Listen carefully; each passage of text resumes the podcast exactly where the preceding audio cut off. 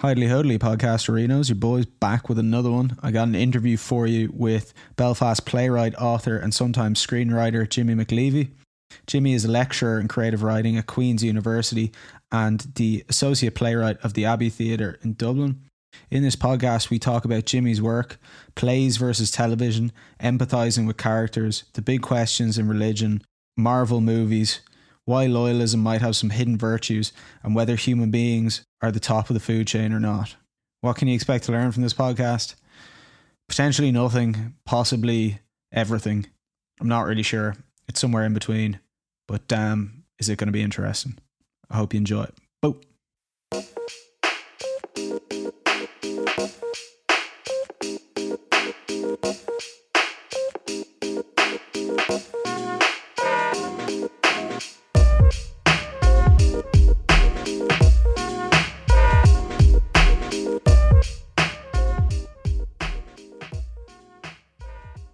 Yeah, so I mean, first of all, how how have things been going? Are you still in Queens? Are you on sabbatical writing important documents? Uh, no, I'm still in Queens. Um, we mm-hmm. largely don't go, you know, into the building at the minute. Yeah. So it's most, mostly done, uh-huh. done from home, uh, mm-hmm. which is fine. Uh, yeah, actually, I was doing a bit of research, obviously, for the interview. Doing, reading some stuff, and uh, I saw you talking about your modified writing bed. Oh yeah, what exact? What exactly does that? Um, I might. I'm definitely in the market for one myself. I just have a normal writing bed. Yes, well, it involves um, well, first of all, getting into terrible trouble with your wife uh, for yeah. for letting okay. for letting the Irish News photographers and photograph you in bed, uh, and it ending up on the on the front page with a readership of fifty thousand people. Yeah, it's no, also it's the a- first thing that comes up when you search you online. So it'll, it'll, it'll probably be there forever by the looks of things. She yeah, she she she saw it and she said, "We will never speak of this." uh, oh no! She didn't keep. She didn't keep that promise though. Uh, a, a special modified uh-huh. reading bed involves uh, uh, integral bookshelves, uh, an integral mm-hmm. desk, um, wings on the side of the bed which are hinged, uh, with handles made out of uh, champagne corks, so that you can you can draw Whoa. those those shelves toward you. Uh, and, and so, I'm kind of imagining like a school desk kind of thing. Yeah, yeah, yeah. That's like sort of thing. Yeah, down, but yeah, kind of sick. I'm gonna have to get. Man, I'll start saving up now. Get one of them. Yeah. Well, um, well Churchill and, said Churchill had a theory of energy conservation, which went. Uh, mm-hmm. Never stand up when you can sit down. Never sit down when you can lie down. Never lie down when you can go to sleep. I and think he, and he Churchill won the bloody war. Has never worked through a pandemic. Yeah, he, he, never, he won the bloody war doing, doing that. Oh no, that's sorry, that was Prince Philip did that. That was I R I P as well, Big Philip. We, yes. we lost him the yes. other week. That's, yes, he invented you know, lasagna. You bit, know, bit of a tragedy. Yeah, he invented Did he actually? lasagna. Yes, gives you. Yes, do you know if you put one lasagna on top of another lasagna, it's still uh-huh. the same lasagna. no, that's like phil- that's, that's, that's my two cents on it. That's a philosophical problem. There'll be a few philosophical questions here, actually. Yeah, well, like, all right, okay. It, I was kind of wondering. I mean, how did you get into writing? When did you get started? Were you, I mean, was this from a young age or did you kind of just, you know, find yourself there at some point in your life? I put I put it off for as long as I could. I really did. Yeah.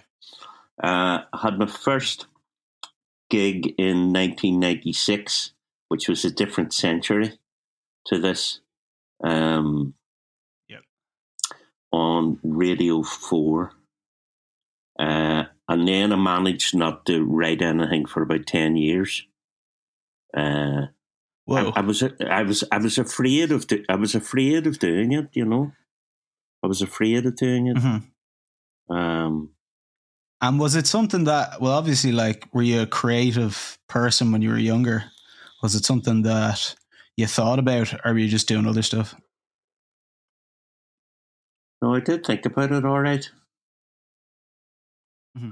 The first woman I was ever in love with after my mother um, was my Aunt Annie. Now, later I discovered my Aunt Annie was actually my great, great Aunt Annie, uh, and uh-huh. was a Victorian, but she was a wonderfully mm-hmm. eloquent woman, you know. She wouldn't have been, you know, from a wealthy class of person at all. Not that that's really relevant, but she was a wonderfully eloquent woman. Um, uh, in fact, when the when the British Army arrived in Belfast, she had a, a home help called Minnie, I think. And Minnie was looking out the window and the British Army appeared coming down the street, you know. And the, the, she says to Annie, Annie, Annie, the army are coming, the army are coming. And my Aunt Annie says, how many does the army consist of? Uh, well, it turned out to be two squad- It turned out to be two squaddies, and given yeah. fi- the fixer T V for her, actually. She was a great football fan. Um, but she had, she said of me when I was very young, um, the Greeks have a word for it, and so does our James. Uh, she called me James. Uh, So I had, yeah, I think it was a, a, a wordy kid, you know, wordy kid. I had, yeah. I liked, bit, liked words. A bit verbose. A bit verbose, mm-hmm. yes, yes. I, an insufferable, no no doubt, little Lord Fauntleroy. In, yeah, so you're very in annoying fact, and they assumed that you fact, would fact, become yes, an artist yes. at some point. And, and I had a wee page boy haircut. And I remember my mother had me, yeah.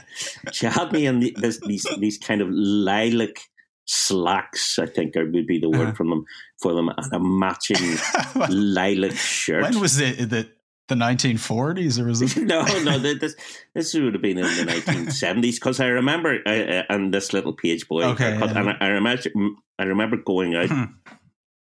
into a riot uh, in, in this, and I remember hmm. the, the the two uh, sides of the riot all stopping and turning to look at little Lord Fauntleroy and uniting uniting in their, their hatred. Just and they they, they turned their, directly at yourself. Yes, yes, they turned their attentions on me. And that is the, how I became a writer, man. That's my my ability. That's kind of, yeah, that's a pretty yeah. good origin story. That was yes, my ability what to I unite. To unite warring factions through the power of my to, yeah, so. l- lilac outfit. Yeah. um, and in Belfast in the seventies, I mean, it's it was a pretty hectic time, I imagine, growing up. My dad's from the West as well. Yes, yes, he'd so be from, from, from close to me. He's from Turf Lodge, isn't he? Mm-hmm. Yeah. Yeah, yeah, he is um, indeed.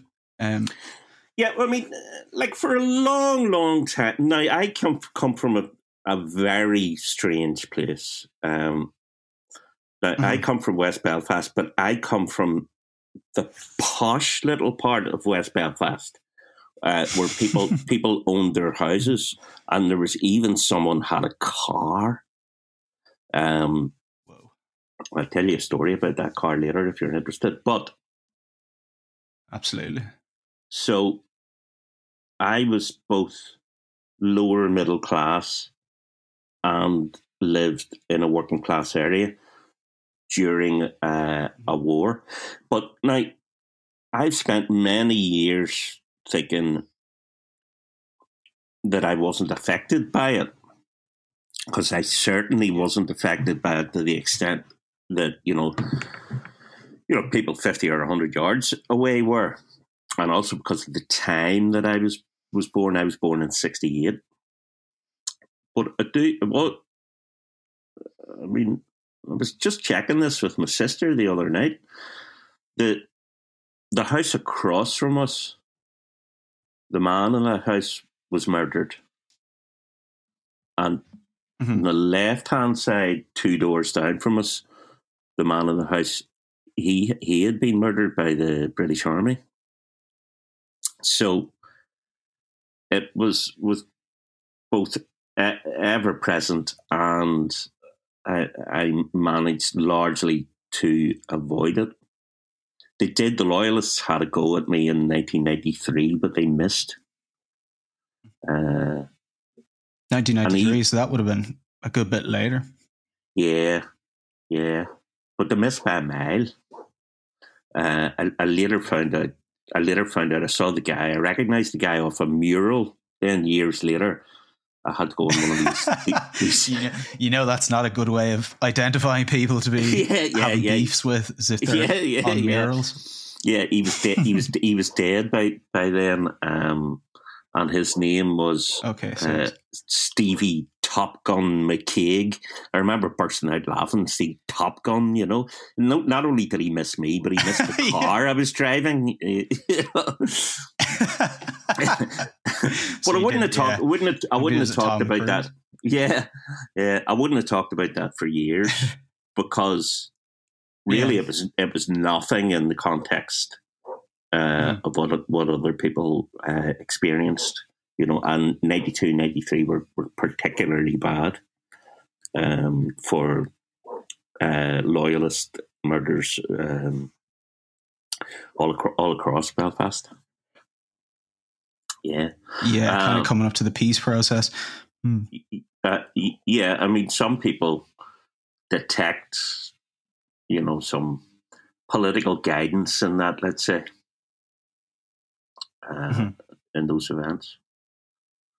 Yeah, but you were yeah. I've got I mean, I've got off. You're writing. Yeah, yeah. Well, no, it just it's it's all connecting together. I am um, what I was thinking whenever I was looking at. Obviously, I haven't seen any of your plays, but I take it on good faith no, that you're exceptionally them. good and fair. um, well, I, yeah, I mean, I'd love to go and see them, but at the moment, it's not really going to happen. Um, yeah, but it doesn't seem like they're very troubles based. You know what I mean? It's quite no, like. No. Um, do you think it influenced coming from the West, or it's maybe in subtext? It had a very significant effect on me culturally and intellectually, he, he said pretentiously. Mm-hmm. Uh,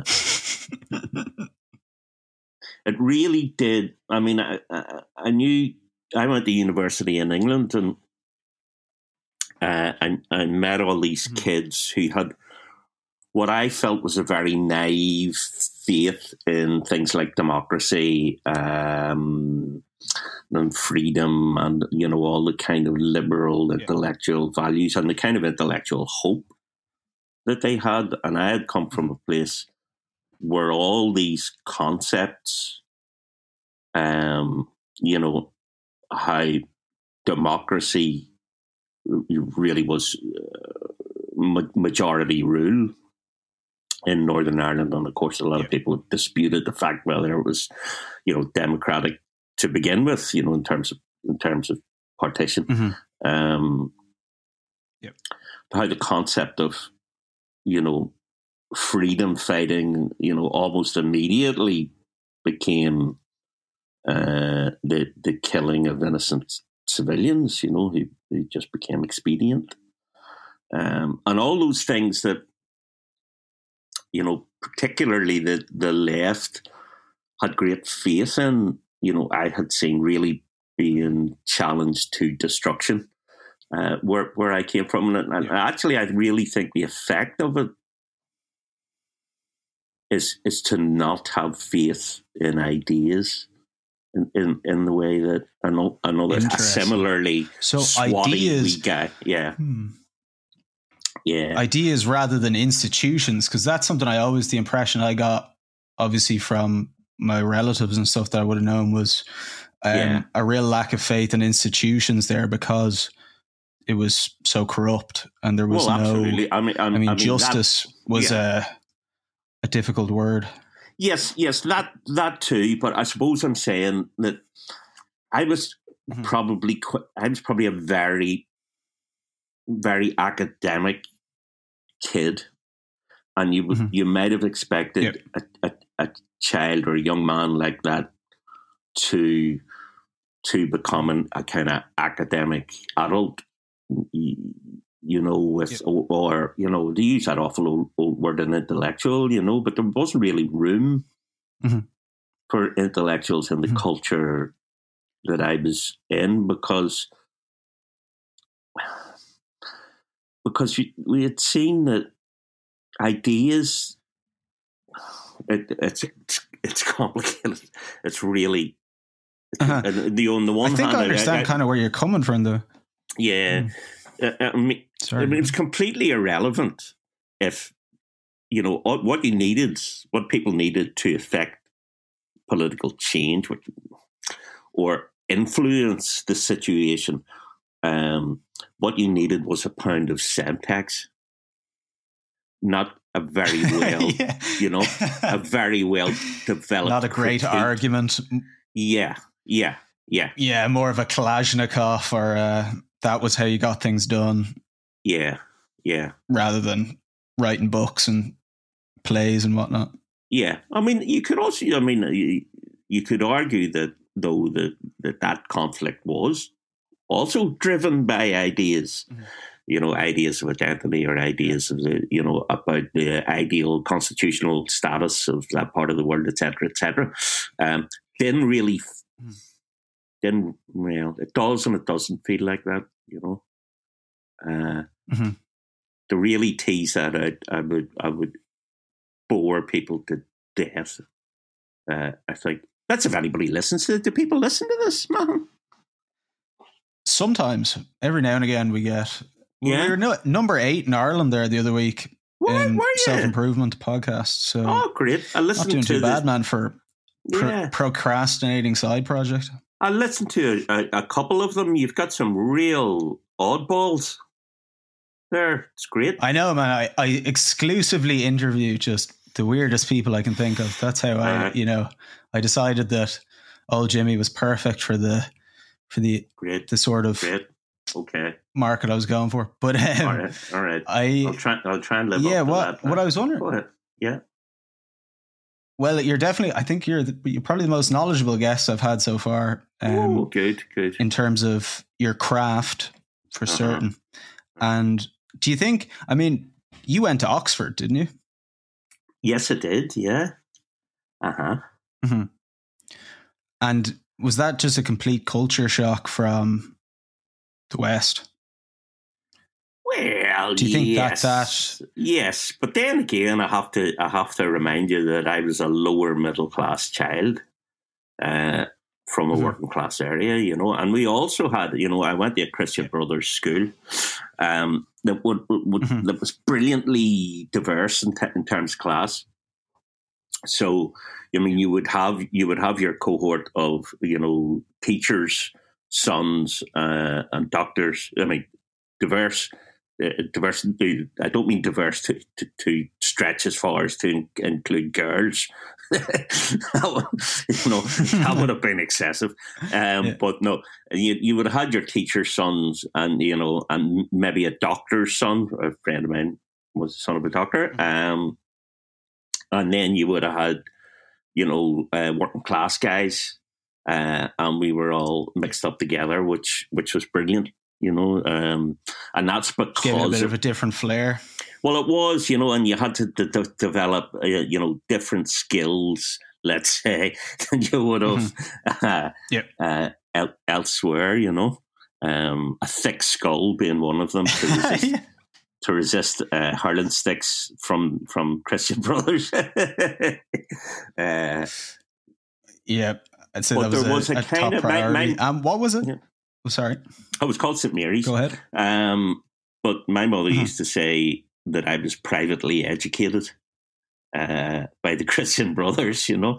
Um, and, mm-hmm. you know, I got, I think I got a, I think I got a very good education uh, from them and, and from, from the lay teachers as well. In fact, I'm still friends with, with some of the, some of the teachers.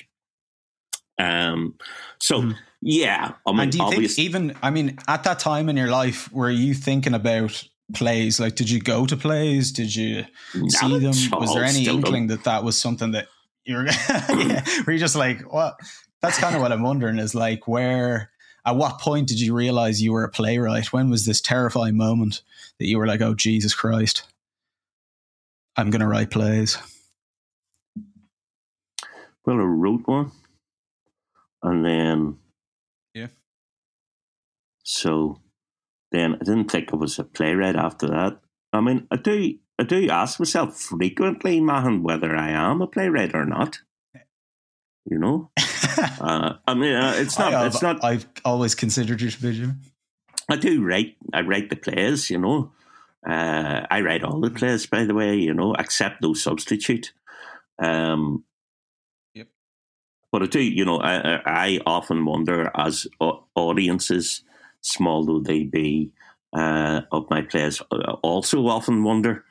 Um, it's, Is he, is he a playwright? You know, I thought a play was was, was different to this thing. You know, I, yeah, I do often wonder whether I do often wonder whether I am one or not. You know, and with the play, yeah, I mean, because I know you write books as well and um, stuff for film and everything else. Would you say plays is what you mainly do? Is that really? Yeah, do you I, think I, about I, it like I, that, I, or it is what do you I have mean. A favorite? Yeah. No, it is mainly what I do with my time. Um, I mean, it plays have a reputation for being able to grapple with yeah. some of the stranger content of life.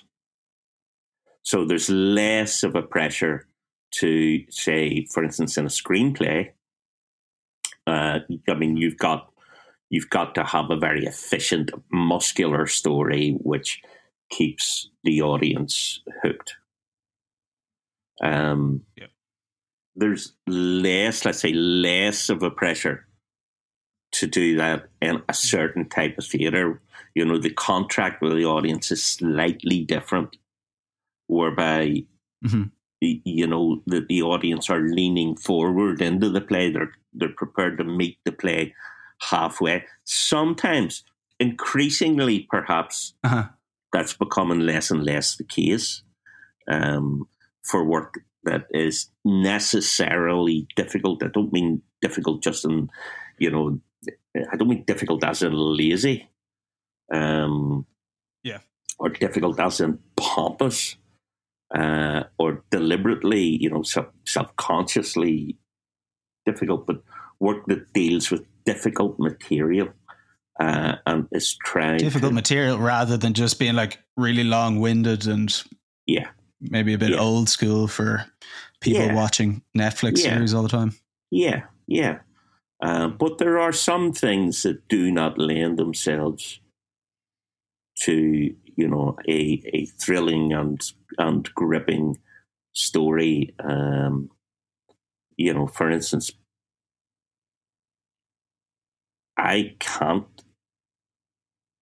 see how potboilers about the Troubles, for instance, uh, are, are, are anything other than kind of play. yeah, are anything other than morally shabby, you know, and and yeah. just a, mm-hmm. something that you really ought to go and confess, you know, um, the thought that the thought that, that you know. These people's tragedy is somehow fit entertainment for for other mm-hmm. people. I mean, I can't believe that we do that. I really can't believe, you know. Um, it is unusual, isn't it? It's kind of like a weird obsession that we have with even the most grotesque shit, like that Ted Bundy movie that had Zac Efron playing Ted Bundy. Yeah. I thought that was a particular... weird moment for the twenty-first century. Like, yeah, I feel yeah. like if Ted Bundy wrote that movie, he would have picked Zac Efron to play him. Yeah, yeah, yeah. yeah. But we're kind of like, oh yeah, this is great. And there's so much. Um, to, and do you think crime. play?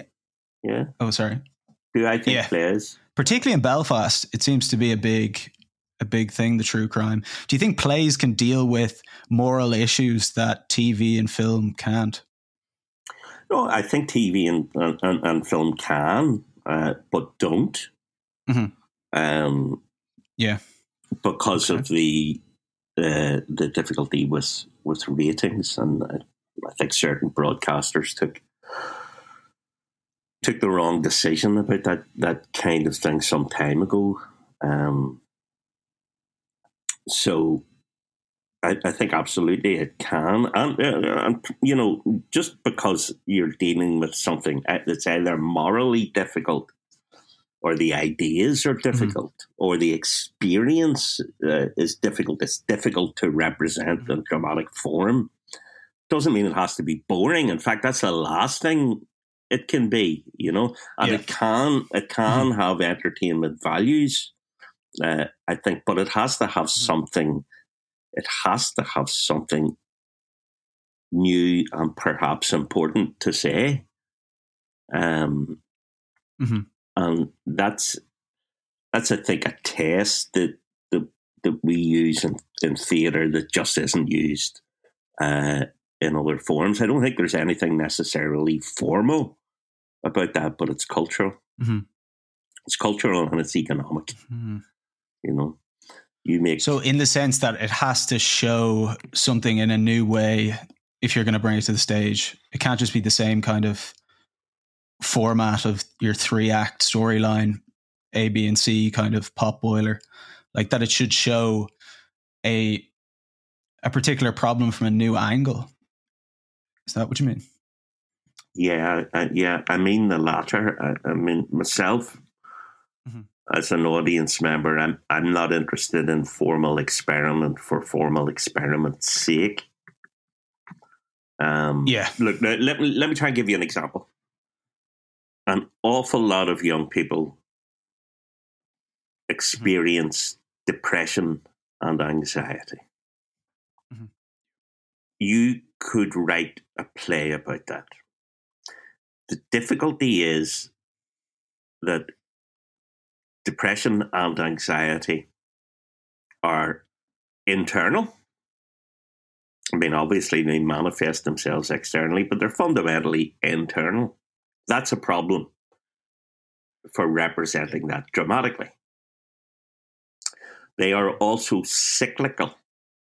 I mean, they are the problem, the distress, partly the part of the distress that those conditions mm-hmm. um, represents. It's because they are uh, uh, uh, you, the, the sufferer is trapped in a repeating loop, uh, and that is anathema in in theatre um, or in drama, in storytelling. Full stop. You know what you're looking for is escalation and repetition. Drama particularly abhors repetition. So there's a subject where you've got to be, you've got to try and be, you've got to do something with the form that's going to try and accommodate mm-hmm. that material somehow. Yeah. So there's, there, that would be an example and to me think- of where... Yeah, of where formal innovation means something, you know, because you had to do, you have to do it, you know, however you try and do it, you're probably setting yourself up to fail, but there you go. Um, I, I, I also, yeah, myself, the way I think about that is kind of, oh, sorry. Yeah, go ahead. No, no, tell me, I'm interested. Yeah, I've been th- thinking about like, uh, it seems like in theatre, a lot of the time you kind of have to lead off with an issue or something, like what you've mentioned with depression or anxiety. Yeah. Like a lot of the time they want there to be a big issue about it, yeah. maybe more yeah. so than television and things like that. And yeah. I think trying to gel that with the story, because issues aren't stories. That's what I find a lot. Sometimes I watch things, I'm like, this is very much about an issue, but an issue isn't actually a, a compelling narrative in itself. You'd have to, um, as you've said, give it something to do with the form of the play in order to make it relevant. Yes. Um, I mean, the, that play I'm thinking of um, was about mm-hmm. communicating a very private experience that hadn't been seen communicated before. I mean, everyone thinks of depression as a kind of yeah. radical lethargy, you know, where the, the, the person yeah. experiences it takes to their bed or something or feels exhausted, you know, it, mm-hmm. it's a much, mm-hmm. it's a much more dramatic, let's say, uh, thing than that. But yes, you're absolutely right. Yeah. I mean, we know the we know the issue-based play or the issue-based drama that stinks uh, of Arts Council grant. It, you know, it stinks. yeah. It stinks gotten... of yeah, mm. it stinks of social purpose. You know, um, I guess probably. Yeah, and also, uh, I think does an in, injustice to the topic a lot of the time, which yeah. could be maybe better told through an actual character or something that's a bit more, um, more of an example, I suppose, of yeah. the specific problem. Yeah. And yeah, I, with that, I mean, trying to reconcile what's popular with issues and then the actual story of the play. Um. Is it something you think about when you're writing a play, what the audience wants to see, or do you just think about the story that you're putting together and assume that that will work? Well, you're always, I mean, one of the peculiarities of the form is that you're always thinking of the audience with, with, with every yeah. word, but you're not thinking of what they want to see. Um, mm-hmm. That's not, I, I, I don't do that. I can't do that. Um, I'd be maybe I'd be more successful if it, if if I did that. Um, mm-hmm. I mean, if I was going to do that, I would, you know, I would write heist movies or, or something. You you know, look, Fast look, and the Furious. I, I am number fourteen. Yeah, yeah, yeah. Thirteen was good. Um, yeah, I kind of reconciled myself to the fact, Mahan, that. Uh-huh. What I do is like crown green bowling. it's it's got its, it's quite niche. It's pretty niche. It's got its its mm. dedicated players. It's it's got its small number of devotees. We do not exclude mm-hmm. any fans of crown green bowling, um, but yep. not an awful lot of them come along, certainly not from my street. Um, I'm pretty reconciled to that. From time to time, we try and be, uh, you know, American bowling. It's all clatter and noise mm-hmm. and, and colourful shoes. Uh, and sometimes yep. sometimes people come along to, to see that. But it's not the crown green bowling that I had known and loved, you know. The good old crown green bowling. Yeah, yeah. I mean, I, people. I, I mean, I'm writing this play at this moment. That's that's why I'm asking these strange questions. Yeah. Um, yeah. For some context for whoever's listening, yeah. but um, trying to figure out. I mean, because I've done so many feckin' drafts of it, and mm. literally like. Almost different plays, and it seems like every note you get is about a different thing, and um, it seems like the audience adds this kind of strange dynamic that you're always trying to guess what people want to see almost, and it's never the way I'd have written anything before. Um, so I guess I wanted to pick your brain and how you think about the audience. Do you, are you set? What are you setting them up for when they go in? Are you thinking about the whole play or a specific moment of the play? Um, how do you factor the audience in when you're writing on your own? Well, first of all, you gotta, you, you've got to uh, entertain and move yourself. Uh, mm-hmm. Maybe entertain's not the word. You've got to spend... Well, uh, I've just done draft ten of a play. Um, mm-hmm. which I've been doing over yeah. a num- number of years. Um, you've got to have something that you will believe is worth spending your time, that amount of time over. Um, so, I mean, you're the first, you're the first test of the play and its material. Um, mm-hmm. You're the first representative of the audience. And then, you know, if you're, if you're lucky, uh, actors, Uh, and a director will, will come along uh, and maybe do readings and that sort of thing. Uh, with it, when And then you start to find out that the thing that you wrote that you thought meant X means Y to other people. Yeah. Mm-hmm. Uh, unless, uh, unless it's a very simple, simple type of a a, yeah. a, a, a thing, you know, and you, you know, but there's absolutely no doubt. But you know, we tend to deal in complexities and ambiguities, don't we? Well, some people do. Mm-hmm. Um, so you will go through drafts where you where you find that you've misdirected an audience. Uh, you bored them. It's too long. Um, mm-hmm. That they are looking. It's a traffic. It's a bit like.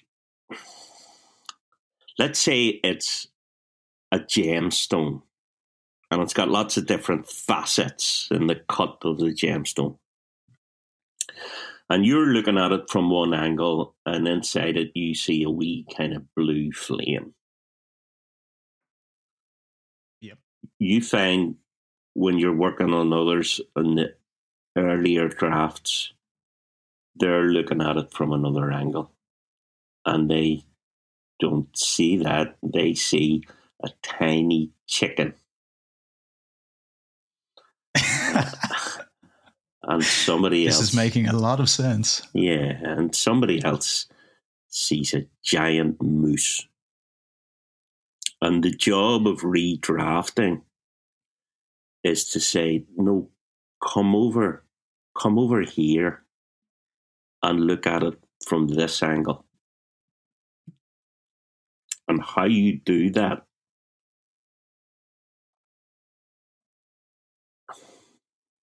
That's that's the craft of playwriting. It's how you get an audience. That's what the to, playwriting. Yeah, it's getting the audience to come over and look at it from this angle. This thing that seems ugly and misshapen and complex if looked at from the wrong direction. If they look at it from this angle, it can be it can be simple and beautiful.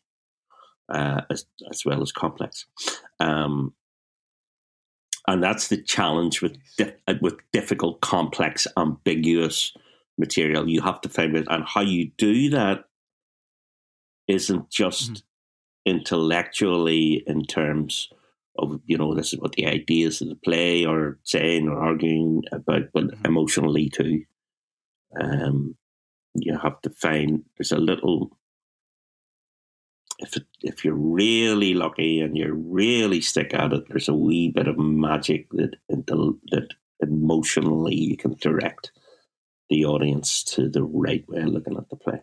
That kind of turns everybody's head in the right direction if it's done yeah. properly. Hmm. Yeah. And what do you think about a slight change of pace? But um, do you think viewers need to empathize with the character? Is that something when you're sitting down to write a play, do you look at your first couple of pages and go, is this person, you know, can Joe Soap or Joe Blogs come in and go, yeah, that, that seems like me. That's kind of, there's some shared humanity immediately, or do you just write the character that you, you know, want to write and think fits the bill? I think there's something about the human being that if you present something truthfully, that an audience will immediately identify with them. Now, not in, in saying that that's me, mm-hmm. but if you ever notice mm-hmm. you're talking to somebody about something that's kind of emotional to them and and their eyes mist over, you know? As if they're maybe about to cry and don't. You find your eyes doing it too. Yeah. Um, and I don't think you can do that by saying, "Here's Joe Soap, so I'll give them, I'll give them Joanne Soap um, on stage, and they'll identify yeah. with them." Because you can't know who who yeah. Joe, Joe Soap is in in, in the first place. Um, yeah. Yeah. And, and I suppose that's, that's interesting. So philosophically, yeah, you don't want to try and plan for what the person you don't know is going to think about. Yeah. But basically, like if you if you're creating the character and you do it as honestly as possible as a yeah. real human being in some sense, or a, an avatar, that that it will be built into it already. Yeah. Rather than yeah. trying to reverse engineer it the other way. Yeah. Okay. Yeah. There goes John Truby's fucking twenty-one tips on story. That's out the window. Yeah. I mean, mind you, though, I mean, I have yeah. had notes from directors saying, can you make this character, uh-huh. you know, a bit more likable? Um, yeah. Uh, That's always an interesting one.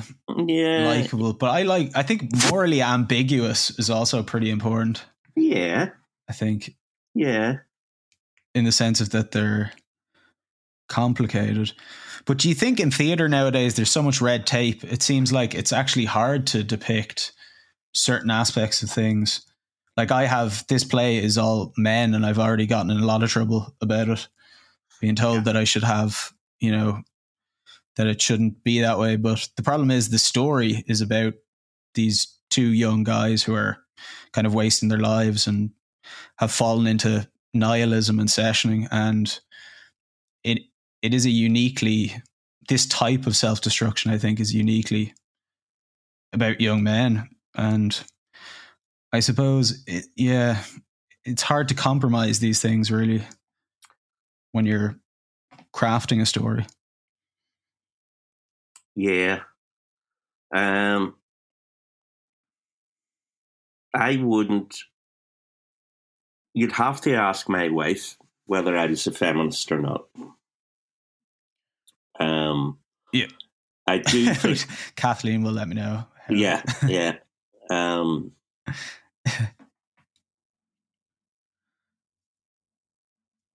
but, uh, you know, we have... I mean, the, the figures alone just just tell you, you, you know, we haven't seen enough work by women on our Irish stages. Not just Irish stages. What happened? Mm-hmm. Mm-hmm. The big issue for you, and you know, I've experienced this too. I've had criticism mm-hmm. for writing a, a play that was uh, all men, and I felt too that because it was about men, uh, mm-hmm. that that was okay. Um, I mean, they didn't point out the fact that the previous play I'd written was all women, and the next play was all women. Mm-hmm. But mm-hmm. the issue, the issue that I think you're experiencing, and and other male playwrights experience, is that while it's absolutely right, um, that women and young women and old women are represented on stage, and that, uh, that are directed and produced by women uh, and written by women. Mm-hmm. There can't be any argument mm-hmm. uh, about that. Um, mm-hmm. The question is who pays the reparations? Mm-hmm. Who benefited from this patriarchal model of theatre? Well, it wasn't you. Mm-hmm. So why should your work not be produced? Because certain institutions have finally woke up to the fact that they're not producing any women writers. I don't think it was your fault in the first place, and I don't think somehow. You should, yeah, yeah, I don't think so. Yeah, and I don't think you should pay the reparations for this injustice. Mm-hmm. So who should pay? I, yeah, I totally. Mm-hmm. Um, well, the if, government. If, no, I don't know. Yeah, well, um, if as a society we cared about this, um, mm-hmm. we we would create extra funding uh, for women playwrights, because it's not as simple as, you know, you just you just open the doors uh, and and say women who've been excluded, send your plays in. because that's not how playwriting works. Mm-hmm. You need to develop people, and you need to develop people over significant periods of time, um, mm-hmm. men and women. But if you if you haven't had the benefit of that de- mm-hmm. development, uh, um, then it needs to be supplied. It costs money, and everything that's wrong with yep. theatre is about money, and everything that can change what's wrong. And do you wrong think it's a yeah, scarcity? Scarcity. It's about it's about that there's scarcity. A limited budget for things, and then they decide based on that. But I'm interested also because a lot of your work is very much based on religion. And oh, is it? I mean, are you? Do you ever think? Well, I don't know. Some of your plays, as far as I've seen, there seems to be no, no. You're absolutely some, right. Yeah, um, I only, I only woke, I only woke up to this recently myself. Um, Uh, is this I something I that you kind of noticed went, oh, that. Shit, hang on a second. Yeah, I hadn't noticed that myself. You didn't, and then I went, oh yeah, there's about half a dozen uh-huh. of them about the Bible. Yeah. It just just kind of appeared. Yeah. Um, and yeah, I mean, is there, do you still feel like there's room for that these days? Is that, because a lot of, I find myself oftentimes, I mean, I'm not religious. Well, I was born without being baptized or anything, but I've definitely right. changed my mind on it as mm-hmm. I've gotten older mm-hmm. and kind of become a confused Catholic a little yeah. bit. Yeah. Um, but I think, yeah, those kind of questions and stuff, do you think it's harder to get, um, do you think there's any interest in that in theatre? I mean, how, what are your, what's on your radar for that type of dealing with those kind of religious questions? Uh, not a lot. Um, mm-hmm.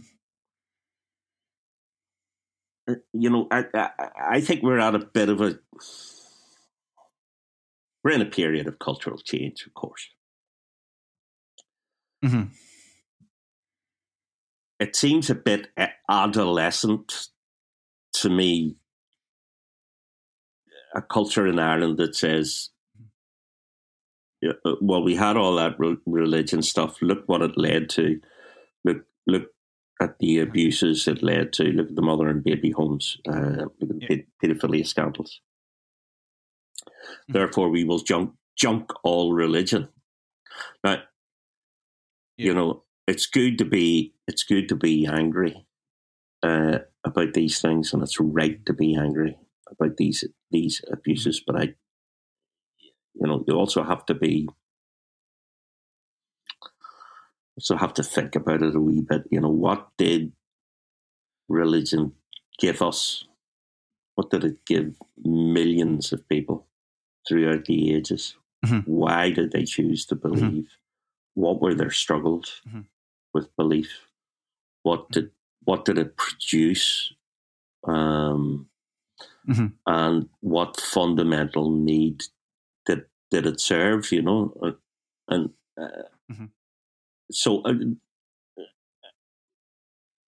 you know, and if I if I was to be optimistic, which I'm not, uh, I would say we're going through a phase of kind of, adult, uh, it's, yeah. our, it's an adolescent phase of our culture, uh, and we will, you know, look again at these things and with mature consideration. We won't.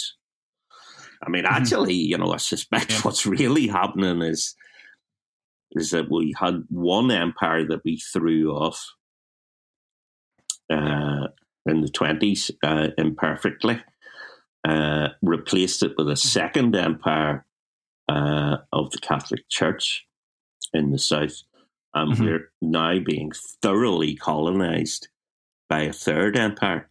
Mm-hmm. Which is the empire yeah. of American imperialism, uh, which is delivered, you know, not not with a jackboot, but through uh, wires uh, into your house, through so media that, and yeah, but so that so that I mean, if you, even you know, so that the preoccupations uh, of a young woman or a young man in Dublin are identical to the preoccupations of a young man or a young woman uh, in California. Yeah, uh, and, and I think that's a bit of a shame, though, isn't it? Like, I feel like you're losing the Irish. I, I've noticed that living in the north, as much as that's kind of a, what would you call it, a bit of an oxymoron, that there is, there seems to be more emphasis on that identity, despite it being so factionated, um, than there is in the South, which has become probably more Americanized. Um, but you could even maybe it is all just, again, because we're young. Mm-hmm. Yeah, I mean, Sorry, it, it, well, no, I, you know, I don't think so. I don't think so. I think that's a kind of cultural cringe that the Republic suffers from. Yeah.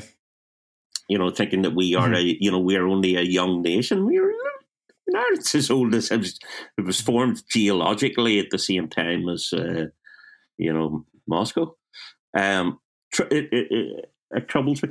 You know, mm-hmm. do you want to hear a story? We'll tell you a story. Absolutely. We'll tell you an anecdote. Um, Please, Jimmy. I would, yeah, I would enjoy they, that. Yeah. They call me Jack and Ori in, in, in work, you know, you know, in meetings, you know, because they, they all want to make points and I want to tell them, you know, an illustrative story. But let me tell you an illustrative story, right? Yep. uh, the lady, Kathleen, uh, wanted to go for lunch in a new restaurant uh, in Belfast. Uh, she is a woman of very elegant sensi- sensibilities uh, and, and a refined palate. Mm-hmm. Um, she wanted to go to this uh, restaurant called the Muddlers Club.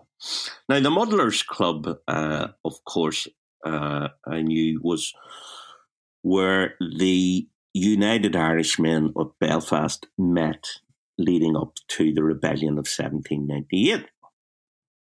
So I thought, well, I mean, that's that's maybe interesting. Okay, we'll go there. Right. So we sat down for lunch and immediately I'm in bad form because they present this menu. It's got about four things on it and it goes like pork, potato, carrot. You know, and listen, I, I'm fifty years of age. I've been around. I've eaten a few dinners, you know. You wouldn't think it to look at me, but I've eaten a few dinners, right? I might know how I would like the pork cooked, you know, or the potatoes or the, the carrots or, or what have you. So I'm already I'm annoyed, you know. I'm going to get the wine list. Get the wine list, right? There's a Wolf Tone cocktail on it and a Henry Joy McCracken cocktail on it, right? And I'm sitting there, right? And I know twenty-five yards that way, the I R A used to explode a bomb just about every Friday afternoon in Lower Donegal Street. One time there were big, big casualties. But twenty-five yards the other way is Hill Street. And if you look up Hill Street in Lostal Heights, you'd see how many sectarian murders took place in Hill Street. In fact, I think there was a guy hanged in the seventies off railings in, in, in Hill Street, hanged to death, I, th- I think, right? And I'm thinking... Both those, both the I R A, they're twenty-five yards that way, and Loyalists twenty-five yards that way, were animated and inspired by the ideas that the United Irishmen were grappling mm-hmm. with. And now you're going to make it a fucking cocktail? And I thought to myself, what, what is my responsibility as a citizen here? Is it is it really to die out? You know, is you know should that generation just die out till this is all forgotten and becomes, you know, becomes marketized? And right about then, around about then, mm-hmm. was the Loyalist flag protest, right? Which subsequently everybody used to call the flag protest, taking the piss out of them. And the rest that's the one where the woman shouted in "No surrender." Did you yeah, see that? I'd say that's probably quite likely, but they they brought Belfast to a standstill uh, a number of times with yeah. these these street protests because uh, the Union flag had been taken down from City Council building, you know, just to be flown on certain days. Um, yeah. And the restaurateurs of Belfast launched a campaign, something along the lines of "Take Back the City" or something like that, you know. So that, you know, people could come into the city and order baba ganoush and the waiter to explain to them what, what it is, some twenty-year-old waiter to explain, to, which is incidentally rotten baba ganoush, it's like sour baby food. and, and I remember thinking, I have more in common with those flag protesters than those restaurateurs. They are people I disagree with, but they are people of they are people of political principle. You know, they're not a dentikit. They are. Yeah, that's a bit like, I don't know, being, you know, identified with Ian Paisley because he's really committed. Yeah, yeah. Like, yeah, yeah, because yeah. yeah. William well, of Orange, because you're ambitious. Yeah, yeah, yeah. I mean, it was an un- uncomfortable position to be in. Um, mm. But yep. at least I thought, at least you people have ideas. At least you have faith mm. in something, even though I disagree with it and I think you're mis- misguided. And uh, mm-hmm. at times, you know, I, at least I respect that about you. That yeah. Ponce coming out with, you know, his his his foam uh, of ennui surrounding a hazelnut of hope, uh, uh, fourteen ninety nine. You know, can we not go back to shooting him? Yeah, um, I think so, I know. I know where you're coming mm, from. That's kind. Mm, Do you think symbolically then what you mean is that uh, at least there's this kind of commodification of everything that's happening, that's like a race to just make things sellable, whereas at least with things like the sentimentality, I suppose, around the flag is something more like a higher value? Do you think yeah. that comes back to the religion thing, that religion at least has some values in something? It's not this free floating, everything's for sale. Some things are good and some things are bad. And there's a kind of um, a map to follow in some way. Uh, that that's one version of religion, that it's a map to follow. And, you know, and that can be incredibly valuable, um, say, to a dying person. This is how this mm-hmm. is done. This is how, how this has been done mm. by my co-religionists uh, for a couple of thousand years. The, there may or may not be uh, an afterlife. I choose to to believe in one, the, the dying person might say. Mm-hmm. It also has other aspects that are more attractive to me, in that it's about mysteries. Mm-hmm. Uh, and the yeah. more kind of, the more theology you, you, you would read, which I don't, you know, I do look it up on the internet. Uh, the, you, you know, the more sophisticated you'll actually find the theologians being and, and people of faith being, you know, and they'll say that, you know, this is a fundamental mystery. And the great thing about the mystery is the more you look, the more there is to see. I mean, that's what, mm-hmm. that's what people of faith, I think, experience when they're looking at statues and icons, um, that are dismissed by other people as uh, superstition, um, which was always the great, the great anti, anti-Catholic uh, slur, you know, along with garish statues. Oh, aren't there statues so garish, you know?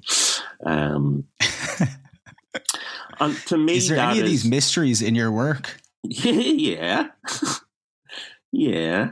Is there any, but is there any specific ones you can think of that you'd? Um, it, that would a play deal with one of these kind of fundamental mysteries?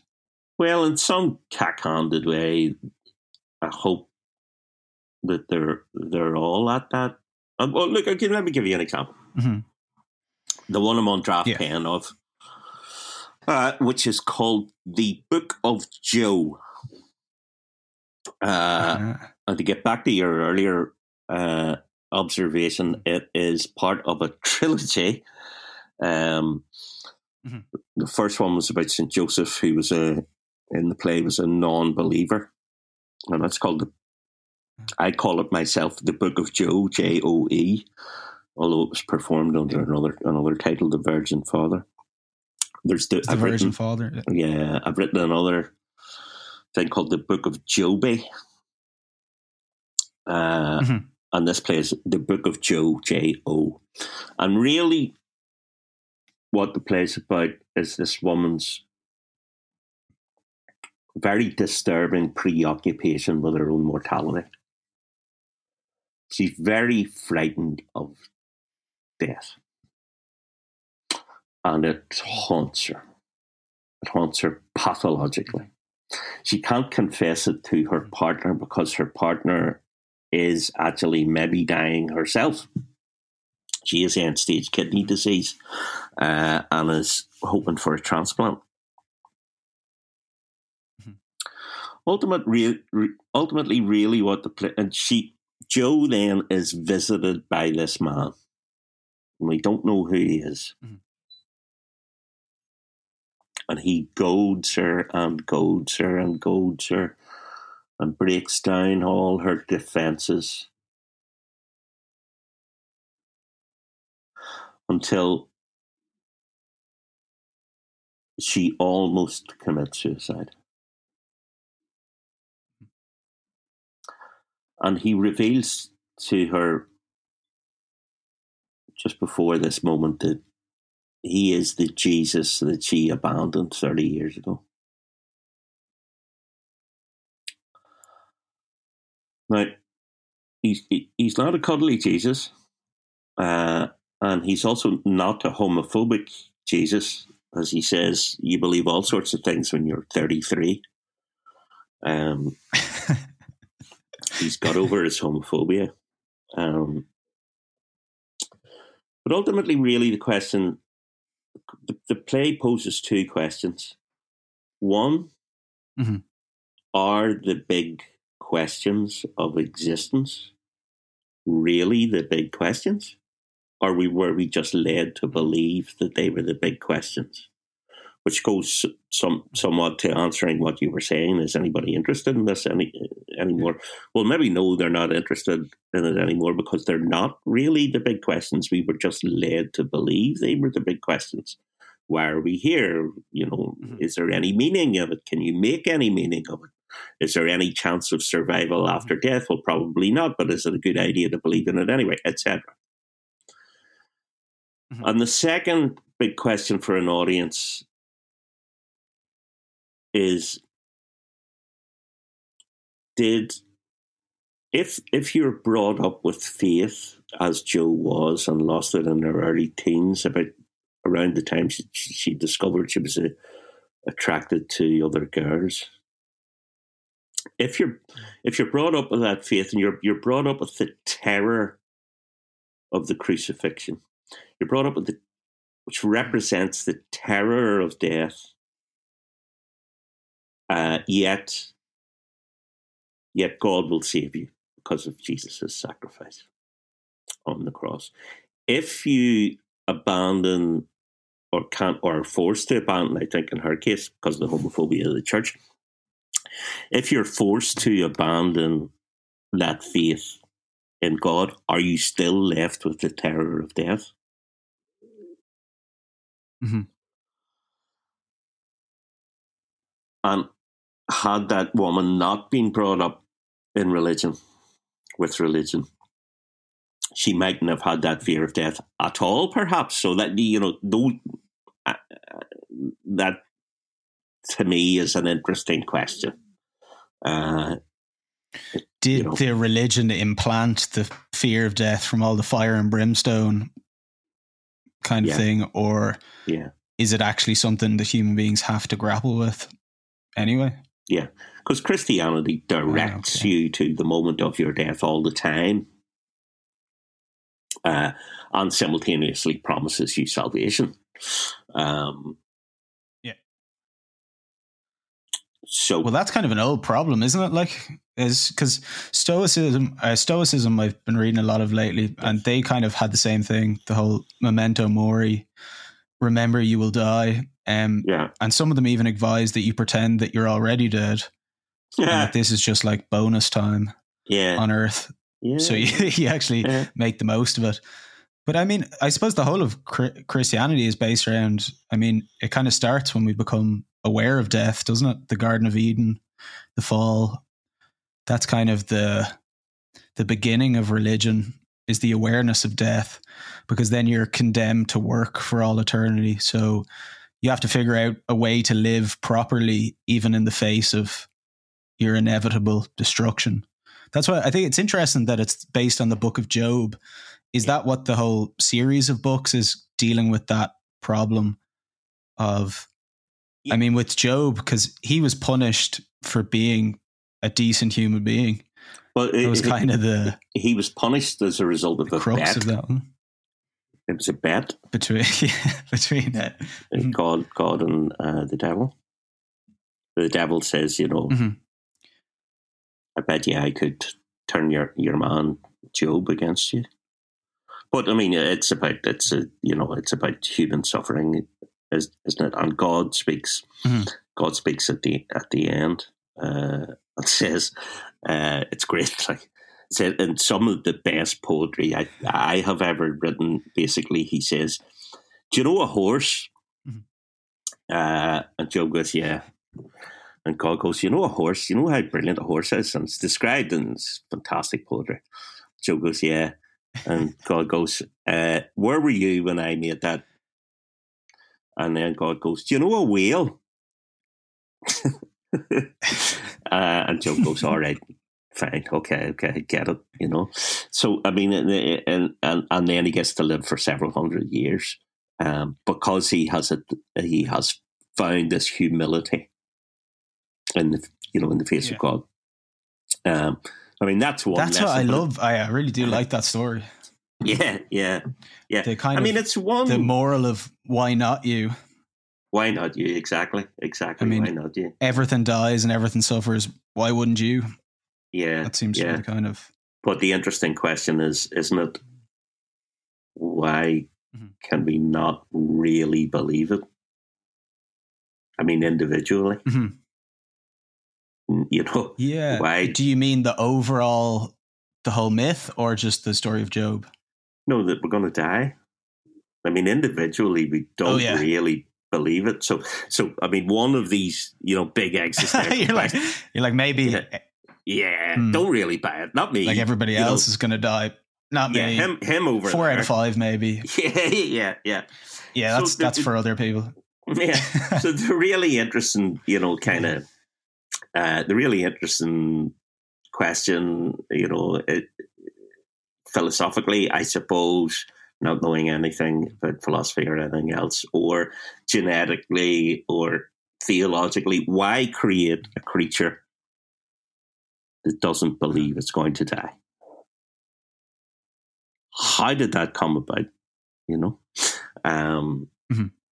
Well, I think even the opposite would mm-hmm. be even weirder if we could believe that we die, because we're so geared towards survival. Even the fact that we know we're going to die in some sense seems to be a mistake. Like it's a, a bug rather than a feature. Because yeah. like chimpanzees and everything don't suffer existential angst. Not that we which know is of. Kind of an advantage. Yeah, yeah. Although- Not that we're aware of, yeah. Yeah, you could say, I mean, that's the big evolutionary advantage we have is fear of death. And that's that's the reason why we, you know, are, are top of the evolutionary tree. Although I wonder about that sometimes, you know, behind me, right? So, yeah, there's a couple there, of... there, there's a creature lying behind me on the floor, right? Um, and yeah. she arrived uh, about ten years ago at our door. Uh, she's brought her dinner uh, and several snacks uh, a day. Uh, it's a dog, by the way. Um, yeah, she gets, she gets a fluffy bed. Uh, she likes actually double fluff, so it's a spongy, mm-hmm. uh, spongy mat with double fluffy uh, coverings uh, on it, and that's brought into the bedroom at night for her. I don't see her. Uh, contributing to the mortgage, or or bothering to go no. out and you, you know chase down any antelope. Um, so as far as I'm concerned, I think Mandy the Labrador is probably the top of the evolutionary tree. She has somehow worked out a pretty sweet deal. It's pretty, but yeah, I think exactly what you're saying is like that awareness of death, then that's what started the whole having to deal with the future. And in, yeah, in the Book of Job, he's, I guess he's kind of, is he aware of that? Is he aware of the impending mortality? Because I don't, I don't know if all religion is really based around the impending mortality bit. I think the church concentrates on that a lot because yeah. of the whole hell, heaven thing. But it seems to me a lot of religion, it just, I don't know, looking at it is about values, about what's most important in the face of its annihilation. Yes. Uh, uh, yes. Uh, some of the Eastern religions per- particularly, and, you know, a lot of them focus on, you know, letting go of the individual ego. I often wonder why mm-hmm. Christianity caught on so much in Ireland, you know, whatever it was, mm-hmm. sixteen hundred, seventeen hundred years ago. I often wondered what... Yeah, it seems like we're natural pagans, to be honest. I well, yeah, yeah, but I mean, I mean, if you read all Wouldn't the Gaelic literature, we were, you know, having a great old time uh, before yeah, before uh, the monks arrived and... you know, the bishops and, and, and stuff. So why did we fall fall for it? You know, you can you kind of get a picture of pre-Christian societies as pretty comfortable with their own mortality. Um, the success of Christianity yeah, in Ireland would, su- would suggest otherwise. You know, but I mean, what I'm, the alternative? The alternative to religion isn't non-religion. You know, the alternative yeah. to you know, being very preoccupied with our own mortality isn't being okay with our, our own mortality. The alternative is, yeah. uh, the alternative is cocktails, uh, yeah. um, football, pints. Uh, I don't know, pints or some other completely, some other completely different way of thinking. Uh, that, where you know that doesn't political extremism at all. Possibly. Maybe, maybe, um, and maybe that's maybe that's what's being born now in Ireland. Yeah, yeah, that and would be well. That's my that's two right. cents on it. Is that people are? I think we're essentially religious thinkers. I think that's why we like stories. I think stories are. We need this kind of narrative to make sense of our lives. Which doesn't really, because otherwise it's just too painful, man. I think it it's impossible to really live just as this kind of little cell in a big, massive universe that you don't really understand without becoming cripplingly addicted to binge drinking or whatever else. Mm. Mm. So I think people find, it's like, yeah, you pick one or the other. It's kind of, you need a low resolution representation of reality or some story to make sense of what we're doing. And if you throw religion out, it's not just everybody's just enlightened and rational. They'll start making up other ones to fill the space. That's why I like Scientology and shit that's just like obviously false yeah. can have so much traction because it fills a void, I think. Yes. But it's strange, isn't it? When it's mm-hmm. obvious, sorry, when when it's obvious that it's meaningless, mm-hmm. yet still persistent in trying to find meaning. You know, even to well, say I it's, think it's, I wouldn't say, mm-hmm. but even to say, sorry, you know, it's meaningless. You know, or is it? Is it meaningless? You know, maybe that's not the question. Maybe that's not the question. Maybe that's not the important question. Maybe we're just...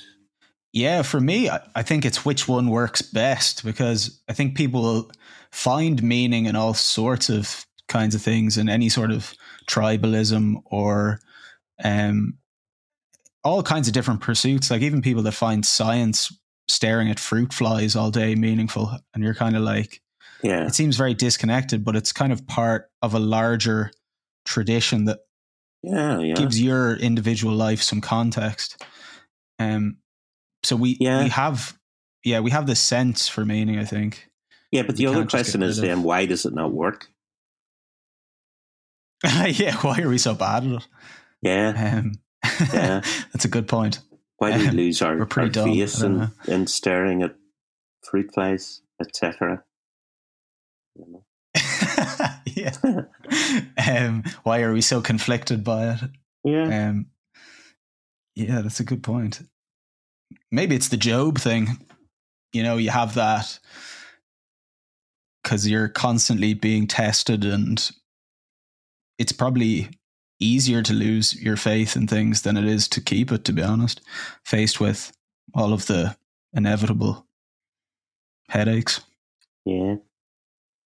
Yeah, I mean, the position of the other character in the play, in the Book of mm-hmm. Job, I'll talk about, talk about this very briefly because it'll probably never be seen, it'll never be staged, so this is probably its only run-out.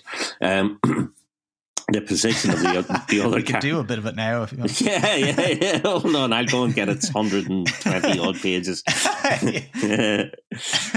I mean, the position of her partner is, you think there's death with a capital D. There's only dying, and the time to think about that is when you're yeah. doing it. And there are people who have that very yeah. healthy, healthy attitude. Uh, I mean, she thinks, she mm-hmm. says she, that people have been making her feel small all her life with the big questions. What if the big question is, what's for dinner? You know? That's a good point. Yeah. It's, it's what can I, what can I make her for dinner that would cheer her up? Mm-hmm. Maybe that's the big question. Mm. That's really interesting, because that's kind of like, you know, where the, the tires meet the road when you're actually faced with that position. It always makes me wonder about people in palliative care yeah. that deal with dying people all of the time. Yeah. And how how anybody can actually do that job without losing their mind mm-hmm. Mm-hmm. Um, and be perfectly happy doing it is a very interesting nuance to human yeah. beings. Well, we need to talk to those people because, you know, with the decline of religion, you know, Netflix does not deal with that. Netflix is not going to prepare us for those final... The Netflix original documentary. Yeah. yeah. How to face yeah. your how to face yeah. your mortality. yeah. Yeah, well, maybe. Um, instead, they give us these repressed Uh, versions of it with, you know, bodies lying on uh, coroners' tables being unzipped mm. by the coroner and their organs exposed, particularly young women. Um, it's very, very Freudian, I think. It's the return, our, our, preoccupation, yeah. our preoccupation with, with dead bodies. I also include zombie movies in this. Our preoccupation with dead bodies is yeah. is classic Freudian return of the repressed, you know, in the absence of Quite a morbid. Yeah, well, in the absence of a of a religion that we've junked. Uh, the problem the problem hasn't gone away.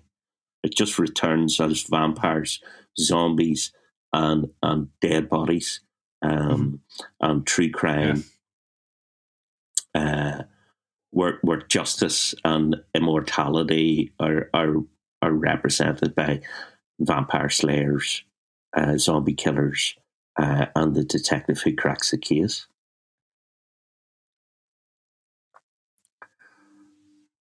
Do you think that's the inevitable? I don't know. That's almost like the return of. I always think that with the Marvel movies. Do you ever see them? That's kind of like the return of polytheism.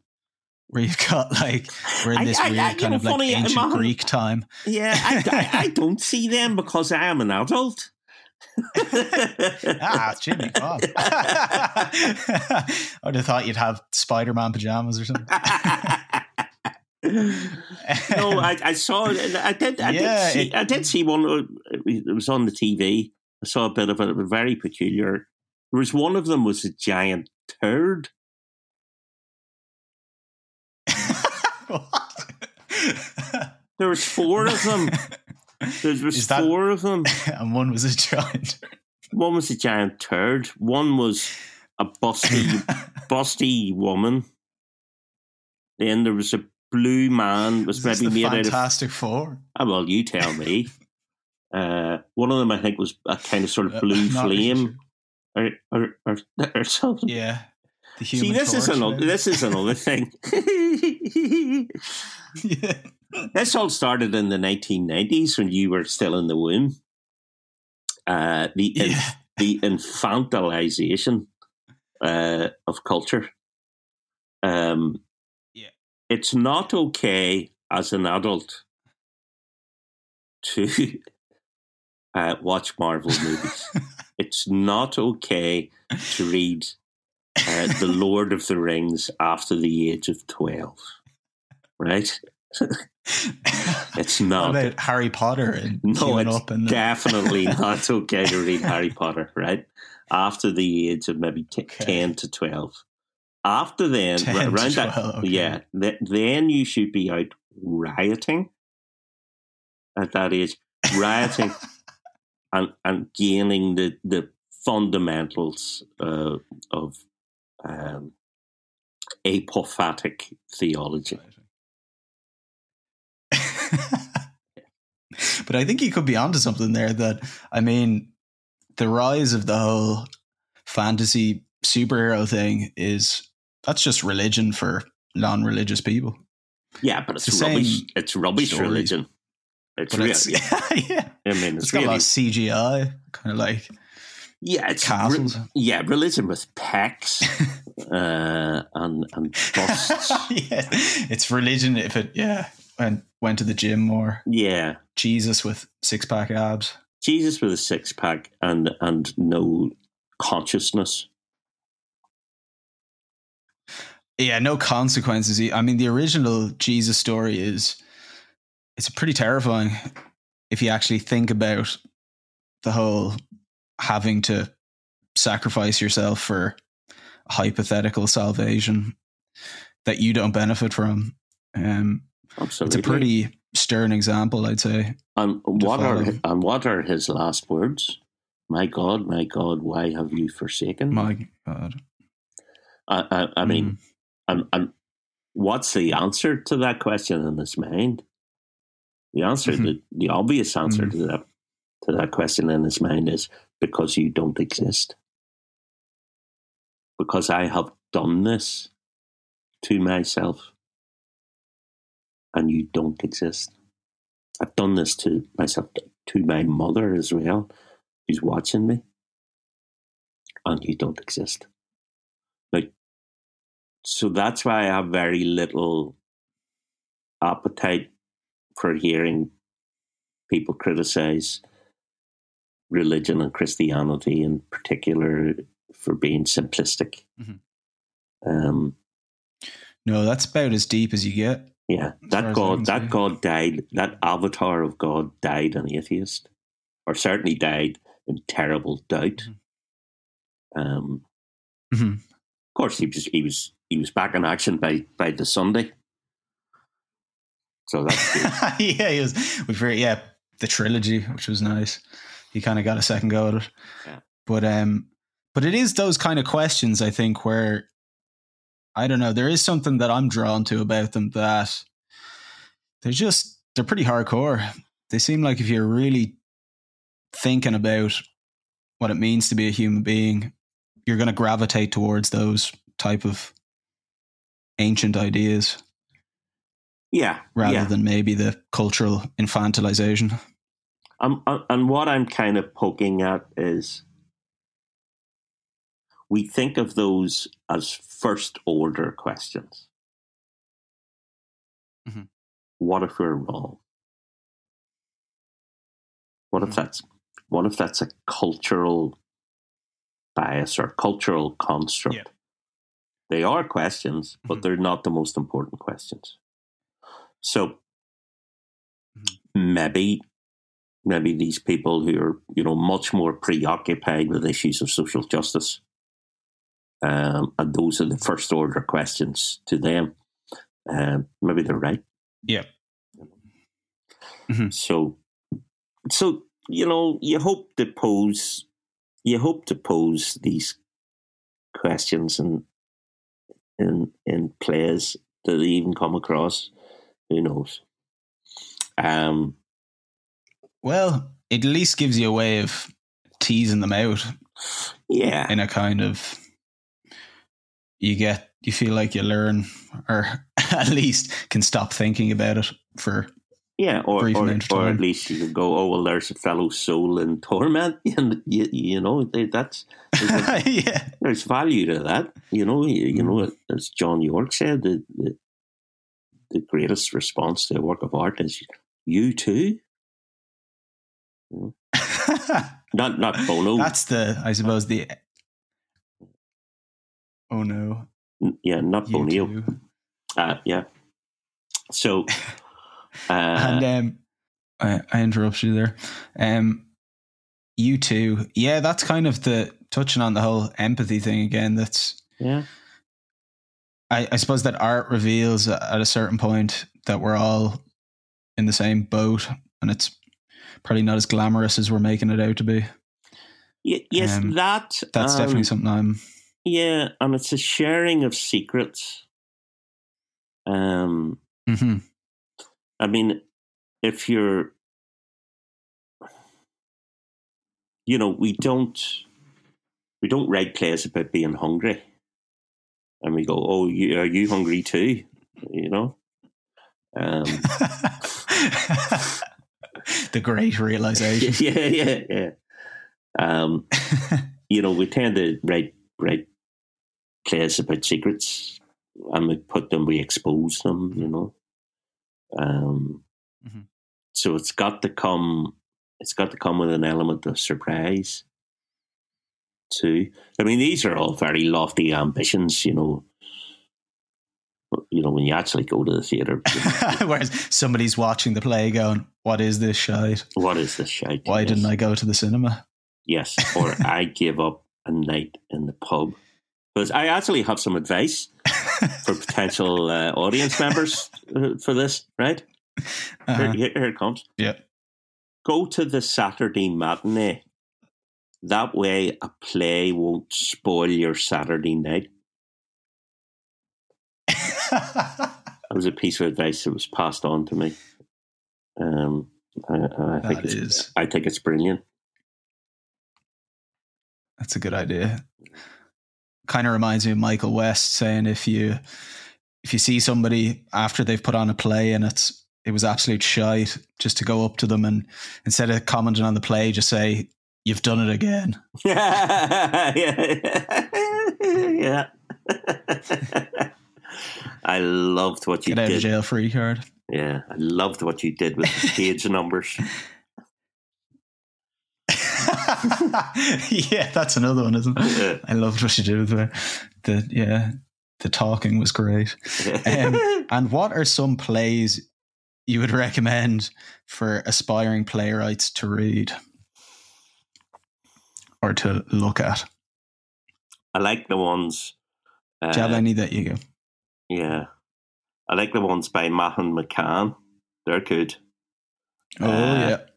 And I like the ones by Jimmy McAleavey. They're good too. Yeah, uh, they're also good. Right, let me let me look up on the bookshelf here. Uh, what did I read yesterday? I read The Deep Blue Sea by Terence Rattigan. Didn't get that at all. Uh, Haven't heard of it? Anything. Yeah. Was that by, a play or a... Uh, it's a play, yeah, yeah, by a kind of... Uh, uh-huh. Uh, mid-century uh, London writer, um, who was once a big deal. No, I, I didn't get it at all. Um, anything by a Scottish playwright called Anthony Neilson, N E I L S O N. Anthony Neilson. He'd be a favourite of mine. Uh, my mates, now better mention all my mates. Uh, hold on, there's only one of them. Uh, brilliant exponent of naturalism uh, is Owen McCafferty. Uh, his play Scenes from the Big Picture. Um, mm-hmm. Kind of masterful. Uh, several, a lot of stories uh, interwoven, really brilliantly done uh, in in naturalism, um, which I, I can't do. Mm-hmm. Um, Marina Carr, Michael West. And what's what's next for yourself? Whenever all this shite, if it calms down. Well, I have a bunch of I have a bunch of plays in various states. Uh, I have that mm. novel. Uh, I'm a third of the way through it, and I have the the the screenplay version of the novel. So, you know, I find a need to have lots of lots of planes on the runway, and and hopefully one one gets to take off. So yeah, I've yeah three plays, a screenplay and a novel, all all all cooking. Um, Whoa. But all these things, you know, I mean, they can they can evaporate uh, in in an instant. Mm-hmm. You know, that's the nature of yeah. of the thing. Yeah. Yeah, yeah, it definitely gives me mild anxiety. Okay, yeah, about yeah. There's the, there's, there's still time. The process man. Of there's still time I, to I'll learn. Stop how this to, when I'm doing this podcast. Like, yeah. Might get. Oh, there's still time to learn. Start how to, making money this way. Yeah. No, there's still time to learn how to do something. To write computer games. Yeah, or plumbing. Or I, I remember that the, one of the first weeks in the M A when you went around and you said to everybody, and you, you asked me, and you said, "Does your mom have a shed in the back garden yeah. that she can move into when you yeah. try and become a writer?" Yeah. Um. I'm. Definitely, uh, can see where you're coming from on that one. Well, I, I actually uh, have. I don't know. Designs. I suppose it's something. I have designs for, for that for shit. shit. Yeah, which, which I considered handing we get out. A writing bed, possibly. Yeah, yeah. That's class. Um, well, it's been an absolute pleasure, Jimmy. I. I hope to see you again in person so, at some point, perhaps with yeah. a beverage of some sort. Wouldn't that be nice? In the playwright? Yeah. That's, yeah. Yeah, that'd be lovely. If things keep no, going, it's possible. Pleasure was all mine, Mahan. Thanks for listening to me. I appreciate the time, Jimmy. It was a good chat. But wasn't that a hell of a conversation? If you enjoy the podcast, the blog, just good general blather, then maybe consider shelling out a few dollar dues. There is a link to the Buy Me a Coffee page in the description, and you can sign up to be a member if you want to keep supporting the podcast, or just leave one-time donation. At the moment, we're saving up for more equipment, um, and by equipment I mean new champagne glasses for me and Brian, and rollerblades for our rollerblades, obviously. Bo. Thank you.